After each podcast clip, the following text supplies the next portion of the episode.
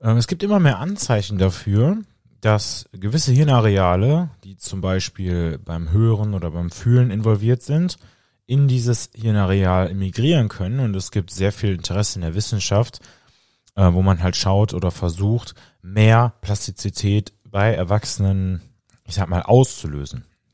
Aber um das Ganze zu verstehen, diesen Prozess zu verstehen, wie man als Erwachsener schafft, neue Dinge zu lernen, beziehungsweise Plastizität hervorzurufen, ähm, muss man erstmal eine Dinge verstehen oder eine Sache verstehen und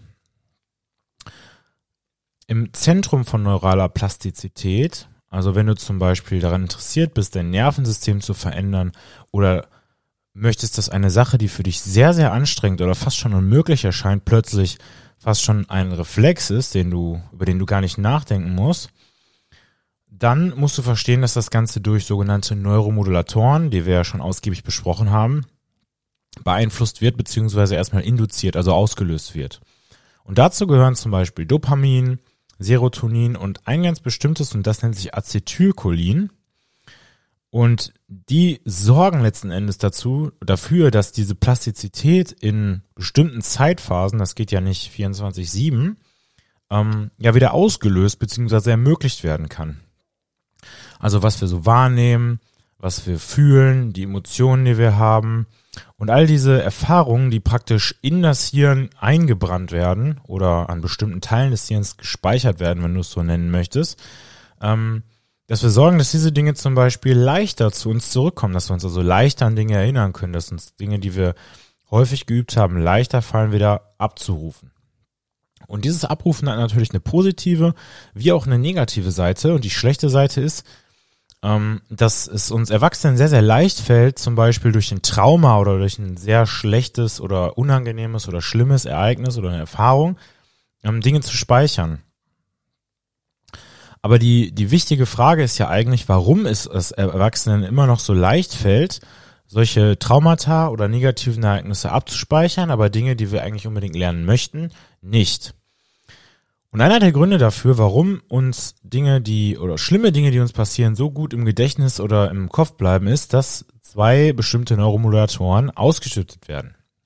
Der erste nennt sich Epinephrin und der sorgt, wie gesagt, dafür, dass wir uns wach fühlen, dass wir uns, ja, so, dass wir so einen leichten Widerstand spüren, ähm, der meistens damit in Verbindung gesetzt wird, dass wir schlechte Dinge erleben. Also wenn du zum Beispiel etwas lernen möchtest, dann ist das ja auch meistens irgendwie unangenehm. Wenn dir jetzt was wirklich Traumatisches passiert, natürlich ohnehin. Und der andere Neuromodulator ist das Acetylcholin, der im Prinzip dafür sorgt, dass wir unser Spotlight, also unseren Fokus noch zentrierter und noch konzentrierter auf eine bestimmte Sache ähm, lenken können. Und wir haben ja schon im ersten Teil des Podcasts über das Thema Wahrnehmung gesprochen und dass man das Ganze sehen kann wie so ein Scheinwerfer, der sehr, sehr grob eingestellt werden kann, dass sehr, sehr viele Dinge aber nur leicht angeleuchtet werden. Oder eben sehr, sehr fein wie so ein Laser, der nur auf eine einzige Sache gerichtet wird. Und das Acetylcholin, das sorgt dafür, dass dieses Licht, dieses Spotlight sehr, sehr hell und fokussiert auf eine Sache leuchtet und dann im Prinzip unsere Erfahrung auf eine ganz bestimmte Sache oder eine bestimmte Region richtet. Und wie er das macht, ist, indem er bestimmte Neuronen in unserem Hirn und auch in unserem Körper aktiver werden lässt als den Rest. Also funktioniert das Acetylcholin sozusagen wie so ein Textmarker, mit dem bestimmte Areale angemarkert werden. Und wenn dann diese neurale Plastizität, also die, der Aufbau von neuen Verbindungen, ähm, eintritt sozusagen, dann, dann, dann registriert der Körper praktisch, welche Neuronen besonders aktiv waren zu dieser Zeit, also zum Beispiel während wir gelernt haben, und baut dann da neue Verbindungen auf, also neue Synapsen, neue Schnittstellen, die, es, die letzten Endes dafür sorgen, dass es leichter fällt, das Ganze wiederum abzulaufen. Ich denke, ein guter Vergleich hier wäre so eine Art Trampelfahrt, der je öfter er gelaufen wird, immer besser sichtbar wird und immer leichter zu passieren ist. Also du kannst dir vorstellen, dass das Epinephrin diese Wachheit und diese, dieses Level an Aufmerksamkeit und Energie bereitstellt oder dafür sorgt. Und das Acetylcholin sozusagen das Molekül, das dann letzten Endes für diesen, für diese Markierung sorgt. Okay, das ist wichtig, das muss gespeichert werden, so dass der Körper eben ja sich sozusagen merken kann, welche Neuronen aktiv waren und diese dann sozusagen kräftigt, auch wenn das jetzt nicht so ganz der korrekte, äh, die korrekte Beschreibung ist. Epinephrin kommt dabei im Prinzip vom Hirnmark ja, und das Acetylcholin eher vom Vorderhirn und kräftigt, wie, wie gesagt, dann diese, diese Zellen. Und wenn wir dann in der Zukunft die gleiche Sache erleben oder eine ähnliche Sache erleben oder zum Beispiel versuchen uns daran zurückerinnern, dann werden diese Hirnareale, diese Neuronen und Synapsen, die von diesen beiden Neuromodulatoren beeinflusst werden, eben aktiver.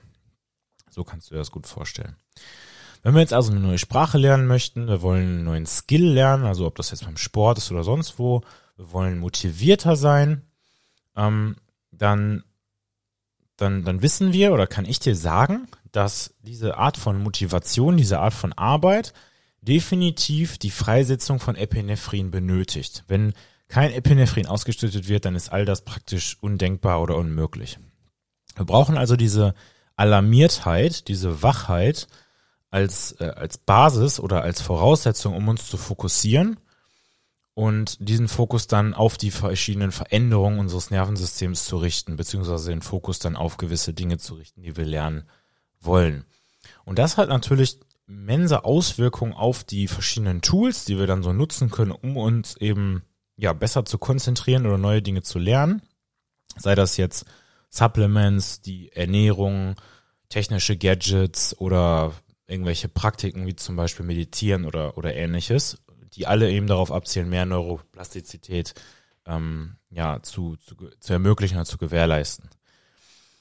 Und es gibt natürlich noch eine wichtige Sache oder die allerwichtigste Sache, dass diese neurale Plastizität eben nicht stattfindet, während du diese Sache machst, also während du lernst, während du trainierst, während dir etwas Schlimmes passiert oder während dir etwas Schönes passiert, sondern dass, oder um genau zu sein, dass, dass während diesen ganzen potenziellen Prozessen absolut nichts zwischen den Neuronen passiert oder sich verändert. Und das Kräftigen dieser Synapsen, also der Verbindung zwischen den Neuronen, oder sogar das Entstehen von neuen Nervenzellen oder neuen Verbindungen zwischen Nervenzellen, das passiert alles, wenn wir schlafen oder in einem Status sind, der sich Non-Sleep Deep Rest nennt. Das ist kein Schlaf, das hat jetzt nichts mit Tiefschlaf zu tun, das ist im Prinzip komplette Entspannung oder ähm, ja, Unkonzentriertheit könnte ich das mal nennen, aber auf eine positive Art und Weise. Und wenn man es mal genau definiert, dann ist neurale Plastizität im Prinzip der heilige Gral der menschlichen Erfahrung, denn alles, was wir eben machen oder erreichen wollen, unser gesamtes Leben basiert auf neuraler Plastizität. Wenn du keine hättest, dann könntest du dir nicht merken, wer deine Mutter ist ähm, oder welches Essen dein Partner am liebsten hat oder wann euer Hochzeitstag ist oder was auch immer. Wenn du dann zum Beispiel die äh, ja die das Neujahr hast und die Menschen, die setzen sich alle tolle neue Vorsätze und ist motiviert und sagt sich, ich möchte dieses und jenes erreichen, ne, dann kennst du es wahrscheinlich selber spätestens im, im April oder Mai, aber meistens schon eher Februar oder Mai, März, ähm, ist nicht mehr viel davon übrig geblieben. Und das ist hauptsächlich abhängig davon oder basiert auf der Frage, wie viel Aufmerksamkeit und Fokus die jeweilige Person dieser Sache geben konnte oder, oder schenken konnte und ob sie der, diesem Gefühl von Widerstand und Anstrengung statthalten konnte oder standhalten konnte um neurale Plastizität und damit eine nachhaltige Veränderung zum Beispiel der Gewohnheiten, der Essgewohnheiten, der Sportgewohnheiten, was auch immer, auslösen konnte. Und dieses Neuverkabeln, dieses Neuvernetzen von Neuronen, das passiert eben nicht, wenn wir wach sind, nicht, wenn wir die Sache machen, sondern wenn wir schlafen oder wenn wir im Non-Sleep Deep Rest sind. Da gab es eine Studie aus dem letzten Jahr, die ist hier in diesem Fall sehr relevant. Und die konnte zeigen, dass 20 Minuten auf Non-Sleep Deep Rest direkt nach einer Aktivität, das heißt, du hast zum Beispiel eine Stunde konzentriert gelernt und dann nach 20 Minuten gar nichts gemacht. Also du hast nicht in einem anderen Buch gelesen, du hast nicht ähm, gekocht oder eingekauft oder was auch immer, du hast einfach deine Gedanken schweifen lassen im Prinzip. Das hat extrem dabei geholfen, neurale Plastizität aufzubauen. Und eine sehr, sehr andere oder sehr beeindruckende andere Studie, die konnte zeigen, und das werde ich auch in Zukunft noch mal ein bisschen detaillierter äh, erklären und erläutern, und ähm, die, die, die konnte zeigen, dass Menschen, die zum Beispiel eine Sprache lernen wollten oder ein Motorskill nennt man das, also eine technische Fertigkeit, ähm, dass das Ganze deutlich beschleunigt wurde, wenn diese Menschen, während sie das gemacht haben, einen Ton gehört haben, immer mal wieder so ganz, ja, nicht nur sporadisch eigentlich, zum Beispiel eine Klingel oder sowas. Ähm, und diese Menschen dann beim Tiefschlaf, also in der Nacht, diese, diese Klingel wieder gehört haben, dass sie deutlich schneller gelernt haben. Jetzt fragt man sich wahrscheinlich so ein bisschen, wie kann ich das denn umsetzen? Also muss ich jetzt beim Lernen oder beim Arbeiten immer eine Glocke läuten und den gleichen Ton dann nachts anspielen? Das muss man natürlich noch ein bisschen elaborieren, ein bisschen erforschen. Aber es konnte sich zeigen oder zeigen lassen, dass dieser Ton, dieses Signal, das Nervensystem im Schlaf im Prinzip dadurch dazu angeleitet hat, ähm, die Dinge schneller zu lernen. Und das muss auch nicht jetzt irgendwie während, sein, während man träumt ähm, oder während man gerade aufwacht. Ähm, aber man kann sich das eher vorstellen wie den sogenannten Pavlovschen Reflex. Ähm, falls du Pädagogik hattest, dann ist der Begriff dir vielleicht ein ähm, schon bekannt. Und dieser Ton ist im Prinzip so eine Art Erinnerung an unser schlafendes Gehirn. Hey, du musst dir jetzt mal merken, was du heute Nacht oder äh, heute, heute am Tag gelernt hast. Und dann wurden eben die Raten, in denen Dinge gelernt wurden, die Raten, in denen Dinge behalten werden konnten, äh, viel, viel höher unter diesen Voraussetzungen. Und später ähm, werde ich dann noch ein bisschen genauer erläutern, was wir denn jetzt so machen können, das Ganze umzusetzen. Natürlich auch in zukünftigen Episoden oder auch in der letzten, wo ich über das Thema Schlaf gesprochen habe. Aber man kann schon mal sagen oder festhalten, dass Schlaf und Fokus, beziehungsweise auch mal Nicht-Fokus, also die Breast, die wirklich wichtigsten Dinge sind, um nachhaltig etwas an uns, an unserem Körper, unserem Nervensystem zu verändern. Im Prinzip kannst du Schlaf und Fokus als genau die gegensätzlichen Dinge betrachten. Ich habe ja über diese sogenannte DPOs gesprochen, also Duration, Path und Outcome. Also wie lange dauert eine Sache, was muss ich für diese Sache machen und wie ähm, ist dann hinterher das Ergebnis, also der Outcome. Und dass wir im Schlaf eben nichts davon haben. Ja, also wir analysieren nichts. Wir sind im Prinzip nur in uns drin. Dann haben wir eben diese Non-Sleep Deep Rest Phasen, wo wir auch im besten Fall gar nicht drüber nachdenken, was wir tun, wo wir einfach nur entspannen. Ähm, und die sind super wichtig, um zu lernen und beide eben ein sehr, sehr starker Kontrast zu den Phasen, wo wir hoch fokussiert sind, wo wir versuchen, Dinge zu verändern. Eben jetzt beim Sport oder bei anderen Tätigkeiten. Und ich finde wichtig auch an dem Punkt nochmal zu sagen, wenn du jetzt zum Beispiel CrossFit machst oder eine andere Sportart und du versuchst gerade ein Muscle-Up zu lernen oder ein Snatch, dann ist das ja hoch konzentriert und dementsprechend auch anstrengend. Nicht nur körperlich, sondern auch mental. Aber jemand, der vielleicht in seinem Leben sehr, sehr wenig Sport gemacht hat und versucht Jahr für Jahr das Ganze zu ändern, für den ist dann die Zeit auf dem Stepper oder auf dem Fahrrad oder beim Training schon eine Art von Anstrengung, weil er sich die gesamte Zeit motivieren muss, nicht aufzuhören, also sich sozusagen zusammenreißen muss. Und das finde ich sehr, sehr interessant. Und vor allem muss dann diese Person ja auch ihre Aufmerksamkeit fokussiert auf diese Sache richten, damit sie nicht aufhört. Und es gibt einen Begriff, der nennt sich Kon Konsolidierung, also im Prinzip die Veränderung zwischen Nervenzellen, die uns letzten Endes erlauben oder ermöglichen, Dinge zu lernen oder zu ändern und dann dafür sorgen, dass sie von unangenehm, stressig und anstrengend zu einfach und reflexiv wechseln. Und das zeigt dann im Prinzip, wie verschiedene Menschen, äh, also zum Beispiel ähm, ja, Wissenschaftler, Chirurgen, Neurochirurgen und so weiter und so fort, ähm, auch versuchen könnten, negative Umstände hm, zu beeinflussen. Also zum Beispiel ein Trauma oder eine Verletzung oder irgendwas in der Richtung. So dass sie eben nicht so sehr oder so nachhaltig in unser Nervensystem eingebrannt werden.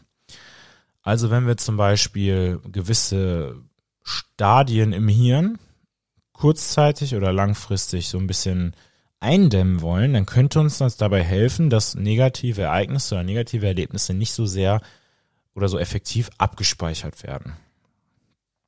Und das beeinflusst oder beinhaltet unter anderem die Hirn, hm, den Status des Hirns am nächsten Tag oder im nächsten Monat oder im nächsten Jahr.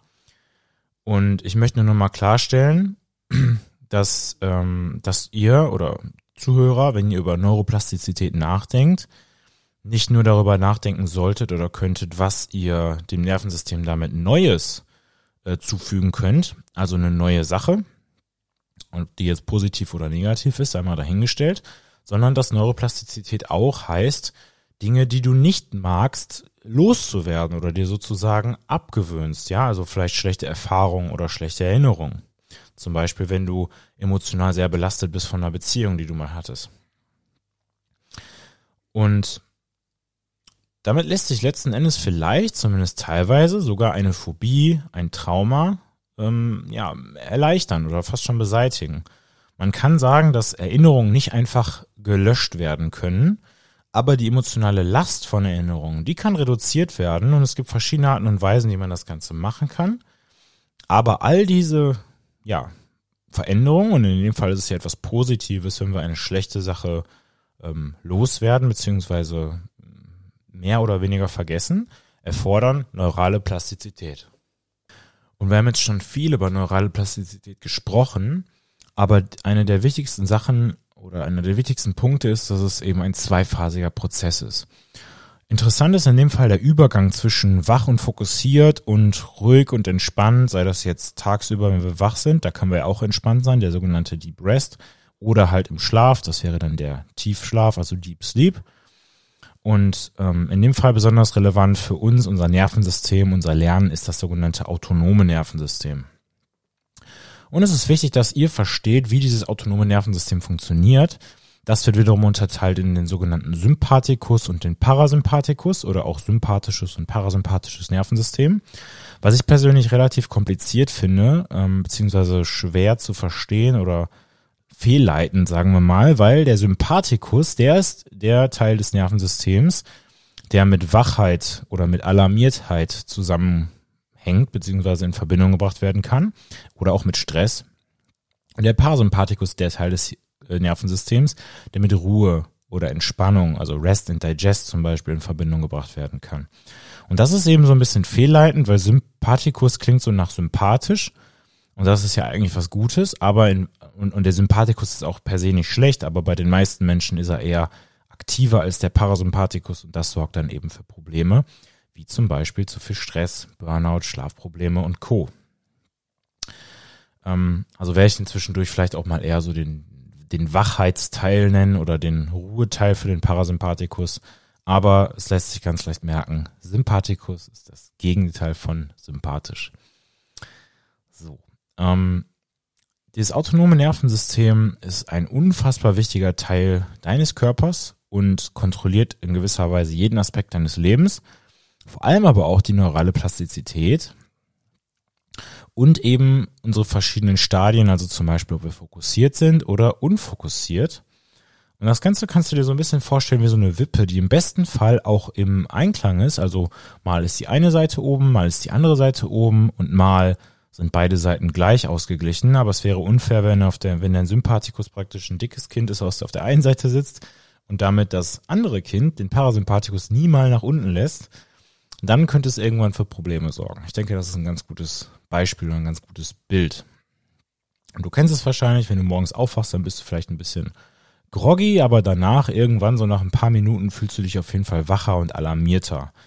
Und je später dann der Abend oder der Tag, desto entspannter wirst du, desto müder wirst du auch irgendwann wieder. Ähm, und irgendwann gehst du dann eben natürlich ins Bett und schläfst hoffentlich auch gut. Das heißt, wir gehen von sehr, sehr wach und alarmiert hin zu mehr Entspannung und über diesen Prozess hinweg ändert sich auch unsere Fähigkeit in ja, Dinge zu lernen oder zum Beispiel diese DPOs, also Duration Path Outcome Analysen vorzunehmen und Zeit mit Dingen zu verbringen, die uns ähm, körperlich und oder mental sehr stark fordern. Die meisten Stadien im Schlaf, die wir so haben, die sind komplett das Gegenteil dieser DPO-Analyse, denn die sind absolut zufällig, die sind komplett ungebunden, wir können so gesehen nichts bewusst äh, empfinden oder wahrnehmen. Wir haben auch keine bewussten Gefühle. Und im Prinzip hat unser Tag ja 24, 24 Stunden und das ähm, kann man dann auch ganz gut unterteilen in die verschiedenen, äh, ich sag mal, Tagesteile oder, oder Zeiten, in denen wir uns gut konzentrieren können, gut denken und gut Dinge lernen können und an die Teile, in denen wir das nicht können. Und an manchen Phasen, also morgens, mittags, vormittags haben wir viel Energie, können uns gut konzentrieren, an anderen Tagen sind wir müde und haben keine ja keine Reserven mehr, um uns zu fokussieren und dann diese Analyse, diese DPO-Analyse vorzunehmen, beziehungsweise uns wird zu schnell klar, dass die Sache, die wir uns da gerade vorgenommen haben, zu langwierig ist oder zu anstrengend ist und dann sagt unser Körper oder unser Nervensystem sofort, okay, das mache ich nicht. Und diese Zeiten der Anstrengung und diese Zeiten der Entspannung sind beide gleich, gleichermaßen wichtig und ich finde es interessant, dass es nur funktioniert, wenn auch beide Teile die notwendige, ich sag mal, Aufmerksamkeit bekommen. Und um das Beste aus uns und unserem Körper rauszuholen, um neue Dinge zu lernen, müssen wir vor allem den Übergang zwischen Wachheit und Schlaf und dann wiederum den Übergang zwischen Schlaf und Wachheit meistern. Und die Menschen oder ich und auch viele andere haben schon sehr viel über die Wichtigkeit von Schlaf gesprochen. Schlaf ist wichtig, damit wir Wunden korrekt heilen können oder unser Körper Verletzungen regeneriert. Er ist wichtig für die Konsolidierung, also die Neuverbindung von äh, Neuronen. Er ist wichtig fürs Lernen. Er ist wichtig für unser Immunsystem. Es ist die einzige Periode am Tag, ähm, wo wir eben keine Duration Path Outcome Analysen vornehmen können. Schlaf ist absolut kritisch für unsere Gesundheit, unsere Langlebigkeit, also unser Altern und so weiter und so fort. Aber es gibt sehr wenig Info darüber, wie wir denn besser werden können im Schlafen oder wenn wir zum Beispiel besser darin werden können, einzuschlafen, ähm, durchzuschlafen und ähm, im Prinzip in ein Stadium kommen, wo der Körper komplett zur Ruhe kommt. Ruhe ist auch ein ganz passendes, äh, passendes Stichwort, denn wenn du schläfst, dann bist du in einer totalen Paralyse. Das bedeutet, Dein Körper kann sich im Prinzip überhaupt nicht bewegen. Und das ist auch wichtig, denn du träumst ja auch manchmal und wenn du dein Körper sich so bewegen würde, wie du träumst, dann würdest du ja durch die halbe Wohnung rennen oder um dich schlagen oder was auch immer machen. Ähm, und dein Hirn ist während diesen Phasen im Prinzip eigentlich total im Leerlauf. Also es passiert ja schon irgendwas, ne? zum Beispiel eben die Träume, aber es wird nicht nichts bewusst kontrolliert. Das ist mehr wie so eine Art Freerun, also wie so ein lockeres Spielen kann man sich das ungefähr vorstellen. Und wenn wir hin zu diesem Stadium kommen, also eben zum Leerlauf, zum Ruhe, zum, zum Runterkommen, ähm, gibt es gewisse Dinge, die wir beachten können oder sollten, um diesen Übergang zu meistern. Und um besser im Schlafen zu werden, geht es nicht nur um die Frage, wie viel wir schlafen. Ja, also du hast bestimmt schon oft gehört, du solltest mehr schlafen, aber es gibt natürlich auch die Schlafqualität, die wichtig ist. Ähm, um in diesem Stadium an, an Nicht-DPO-Analyse äh, heranzukommen, um das richtige Timing zu finden, ähm, gibt es bisher, soweit ich weiß, relativ wenig oder nicht so viel Informationen wie über die Dauer. Ähm, aber ich denke, du, du wirst, äh, du wirst mir äh, zustimmen, dass es nicht so äh, gesund ist, wenn du zum Beispiel jede Stunde eine halbe Stunde schläfst oder ähnliches oder jede zweite oder dritte Stunde eine halbe Stunde schläfst. Es gibt da ganz wilde Methoden oder Konzepte, wie man zum Beispiel den Schlaf über den Tag verteilt. Ähm, natürlich wäre es am besten, wenn wir einen soliden Block an, ich sag mal, siebeneinhalb bis neun Stunden Schlaf bekommen und der dann auch natürlich über die Nacht stattfindet. Ja, also all diese Praktiken, die es da gibt, dass wir sagen, wir machen da nochmal einen Nap und da nochmal einen Nap. Das ist für die meisten Menschen sowieso nicht sonderlich alltagstauglich, deswegen werden wir da jetzt auch nicht zu sehr drauf eingehen. Was man auf jeden Fall sagen kann, ist, dass wir so als Kultur oder als Menschen halt sehr viel über das Schlafen und die Schlafphasen sprechen. Und du hast wahrscheinlich auch schon lange davon gehört, dass es immer 90-Minuten-Zyklen sind. Äh, wir haben darüber gesprochen, fokussieren uns sehr, sehr stark auf die Wichtigkeit von Schlaf. Und das finde ich sehr, sehr wichtig und auch sehr, sehr gut. Aber was ich auch feststellen musste oder durfte, ist, dass viele Menschen nicht so viel Aufmerksamkeit der Frage zuwidmen oder schenken, was denn passiert, wenn sie wach sind, um zu zu optimieren und zum Beispiel den Fokus zu verbessern. Also die Frage zu stellen, wann ist das Hirn besonders bereit für diese DPOs, also Duration Path Outcome Aktivitäten, die dazu führen, dass wir neue Dinge lernen, unser, unser Verhalten verändern und wann unser Hirn im Prinzip besser dazu geeignet ist, eher vielleicht reflexive Dinge zu tun, also Dinge, wo wir nicht so viel nachdenken müssen. Und Interessanterweise, und das findet man natürlich auch in wissenschaftlichen äh, Papieren und Studien, ist die Tatsache, dass es sogenannte ultradiane Rhythmen gibt. Vielleicht hast du schon mal vom zirkadianen Rhythmus gehört. Circa heißt dann so viel wie ein Tag, also es ist ein 24-Stunden-Rhythmus, deswegen wird auch häufig bei Schlafforschern vom zirkadianen Rhythmus oder ähnlichen Dingen gesprochen. Ähm, aber wie gesagt, der zirkadiane Rhythmus hängt natürlich maßgeblich davon ab, dass sich die Erde innerhalb von 24 Stunden einmal dreht. Und ein ultradianer Rhythmus, der passiert deutlich häufiger über den Tag.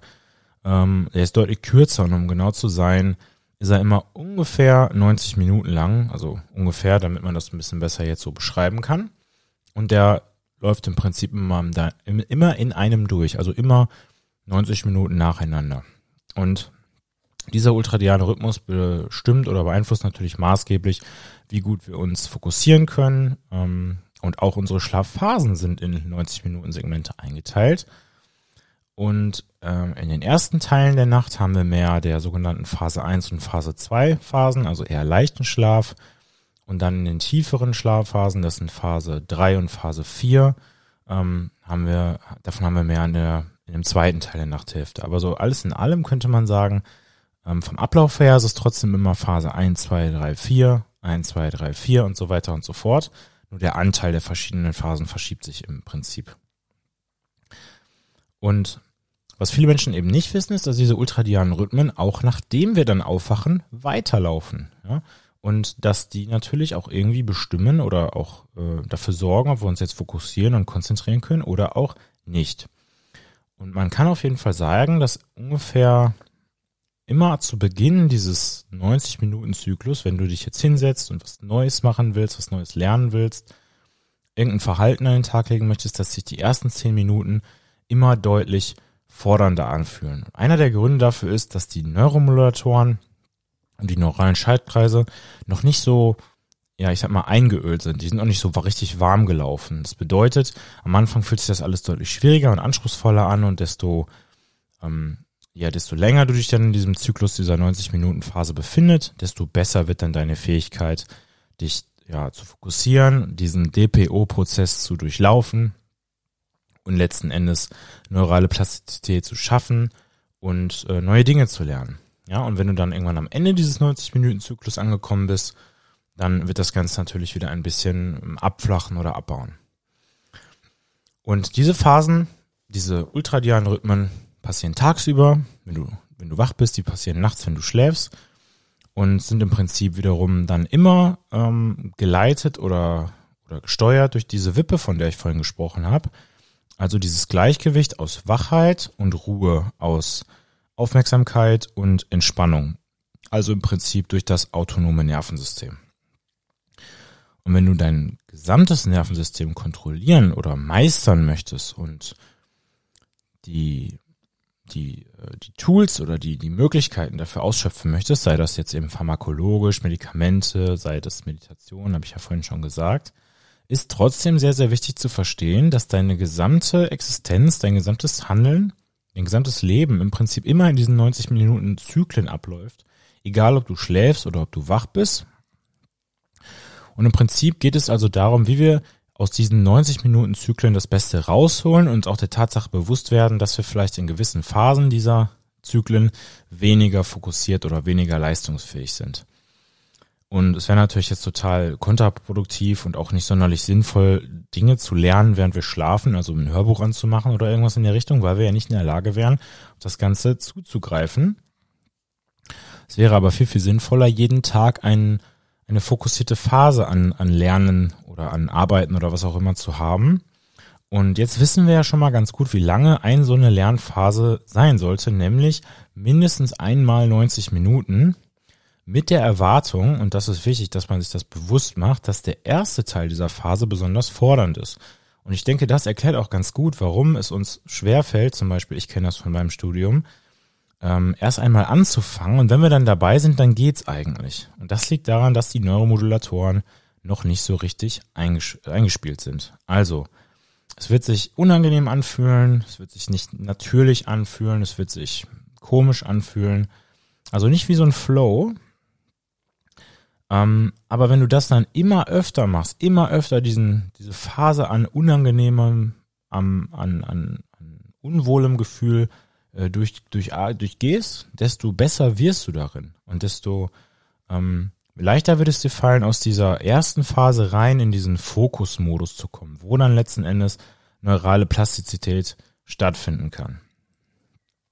Manche Menschen sind natürlich sehr, sehr gut darin, ähm, morgens, früher morgens zu arbeiten oder zu lernen, andere eher am Nachmittag.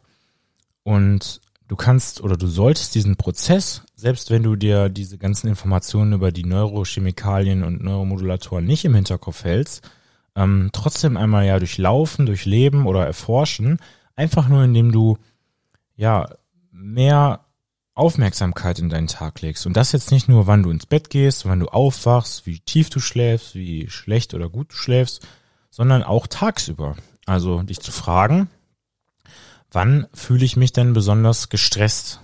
Also das hängt natürlich maßgeblich zusammen mit der Wahrnehmung, ja, Empfindung, Wahrnehmung. Hm, du kannst dich fragen, wann bin ich besonders fokussiert? Wann habe ich am wenigsten Unsicherheiten oder Stress? Wann fühle ich mich besonders motiviert? Wann fühle ich mich nicht motiviert? Und damit kannst du dann im Prinzip die verschiedenen Aspekte deiner Wahrnehmung, deiner Empfindung, deiner Gefühle und Gedanken letzten Endes zu äh, Taten, also zu Handlung werden lassen und dementsprechend auch deinen Tag dann so gestalten, dass du das Bestmögliche da rausholst. Also wenn du zum Beispiel, um mal einen Praxistipp zu geben, morgens von neun bis elf plus minus ähm, deine fokussierteste Phase hast und du bist jetzt nicht gerade auf der Arbeit und verschwendest dann sozusagen diese Zeit mit, ich sag mal, ähm, ja, dummen Aufgaben wie einkaufen gehen oder putzen oder ähnlichem, dann könntest du diese Tätigkeiten eher vornehmen oder durchführen, wenn du eh nicht so fokussiert oder konzentriert bist, weil die ja auch nicht so viel Fokus und Konzentration erfordern.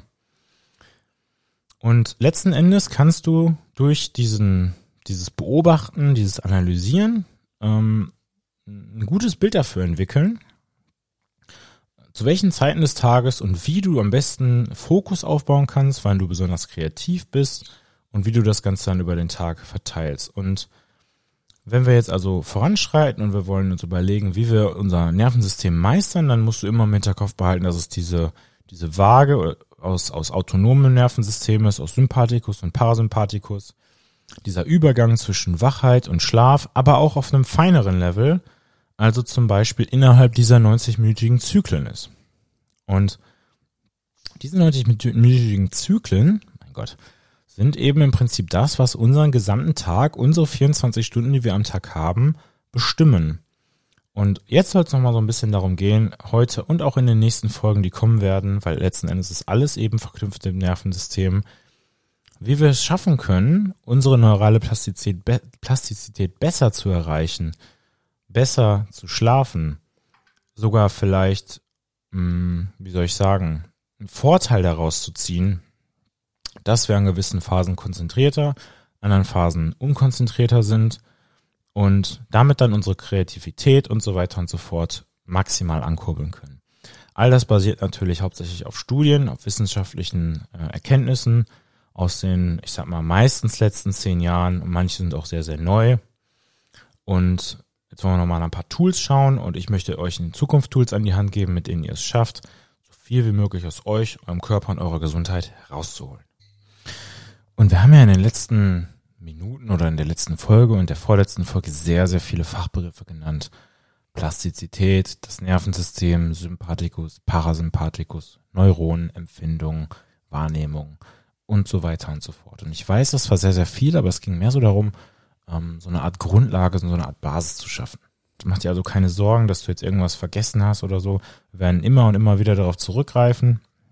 Aber ich wollte so eine kleine Basis dafür schaffen, wie das Nervensystem funktioniert. So ein paar Begriffe einfach mal ähm, in den Raum werfen, dass wir die zumindest schon mal gehört haben, dass wir so eine gewisse Basis an Informationen haben, mit denen wir dann ja voranschreiten können.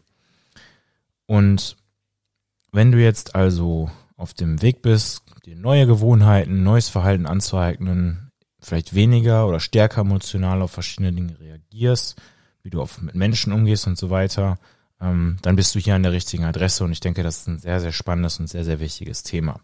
In den nächsten Folgen werden wir dementsprechend über das Thema Schlaf sprechen und was Schlaf im Prinzip damit zu tun hat, dass wir Dinge lernen, dass wir äh, unsere Emotionen, zum Beispiel negative Emotionen, teilweise zurücksetzen können, dass unsere emotionale Kapazität steigt. Was ich damit meine ist, du kennst es selbst, wenn du müde bist oder zu wenig geschlafen hast, dann bist du einfach nicht so gut darin, mit dem Leben umzugehen sozusagen. ähm, du bist emotionaler und wir stellen uns die Frage, warum ist das so? Wie funktioniert das? Aber hauptsächlich werden wir darüber sprechen, wie wir besser darin werden zu schlafen, wie wir besser diesen Übergang zwischen Wach und Schlaf meistern können und andersrum auch wieder zwischen Schlafen und Wach werden. Und selbst wenn deine Schlafzeiten dann mal äh, ja, verkürzt sind, wir werden über ähm, werden wir über Möglichkeiten sprechen, wie du mit dem Ganzen umgehen kannst, unter anderem zum Beispiel über den Non-Sleep Deep Rest, über den ich schon gesprochen habe, wo man im Prinzip weder wach noch richtig äh, am Schlafen ist. Es zeigt sich, dass wir gewisse Neuromodulatoren wieder erholen können oder aufladen können. Es zeigt sich, dass Schlaf maßgeblich daran beteiligt ist, wie wir Dinge wahrnehmen, wie wir Dinge empfinden, wie wir fühlen, wie wir denken und wie wir handeln.